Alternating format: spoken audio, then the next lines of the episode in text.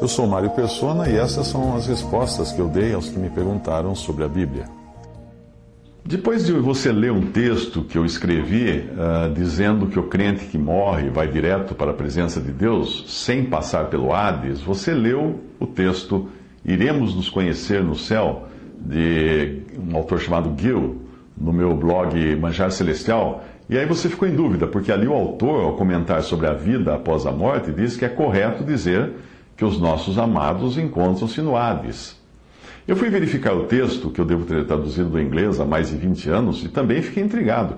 A princípio, o que ele dizia ali parecia estar errado, mas sempre pode acontecer de um autor escrever algo achando que o leitor irá compreender o sentido do que escreve. Mesmo assim, parecia estar faltando algo. Eu tentei encontrar o original, só consegui através de um irmão dos Estados Unidos que o enviou para mim. E no texto original em inglês eu vi que eu omiti uma palavra do texto, o que aumentou a dificuldade até para entender.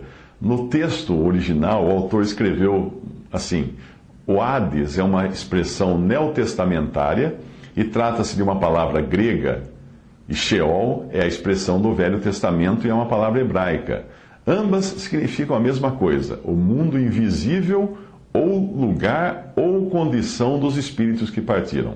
É correto dizer que nossos amados encontram-se no Hades. É isso que está dizendo o texto de iremos nos conhecer no céu. A palavra que faltava no, na minha tradução era condição, porque o autor está dizendo que Hades, assim como Sheol, significa tanto o lugar como a condição dos espíritos que partiram. Para deixar o texto mais claro, eu acrescentei uma nota explicando que o que ele disse a respeito do crente seria no sentido de condição, não de lugar.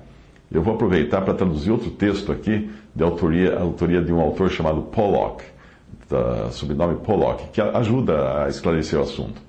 Abre aspas, inicia então o texto de autoria dele. Para se ter uma ideia correta do que seja o Hades, é preciso enxergar o termo como sua relação com a morte. O Hades não é um lugar, o Hades é uma condição, enquanto a morte não é um lugar, mas é uma condição. Hades é a condição do corpo sem alma. Hades é a condição da alma, perdão. Hades é a condição da alma sem corpo e morte é a condição do corpo sem alma. A condição da alma do incrédulo é de sofrimento e miséria. A condição da alma do crente é de conforto e felicidade.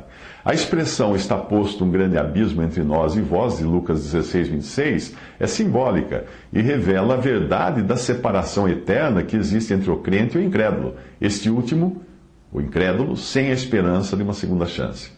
Se você aplicar ao termo Hades o teste de ser uma condição e não um lugar, verá que é este o pensamento bíblico. Um exemplo claro disso é encontrado em Apocalipse 20, 14. E a morte e o inferno foram lançados no lago de fogo. Isso significa que todos os corpos mortos, depois de ressuscitados, e as almas tendo sido reunidas de volta a esses corpos ressuscitados, essas pessoas que em seu estado anterior representavam as condições da morte e do Hades, serão lançadas no lago de fogo. Se o Hades fosse um lugar, então nós teríamos a ideia errada de uma condição de morte uh, e de um lugar de Hades sendo lançados em um lugar, o lago de fogo. Mas se nós conservarmos em mente que o Hades é uma condição e uma contrapartida da morte, tudo fica muito claro e muito simples. Condição é uma coisa, lugar é outra. A condição do crente que morreu é de uma alma desencarnada. O seu lugar é com Cristo. Não confunda condição com lugar. Se tiver esses pensamentos, se você tiver esses pensamentos claros em sua mente, as suas dificuldades em entender essas coisas ficarão resolvidas. Texto de A. H. Pollock, que viveu entre 1864 e 1957. Thank you.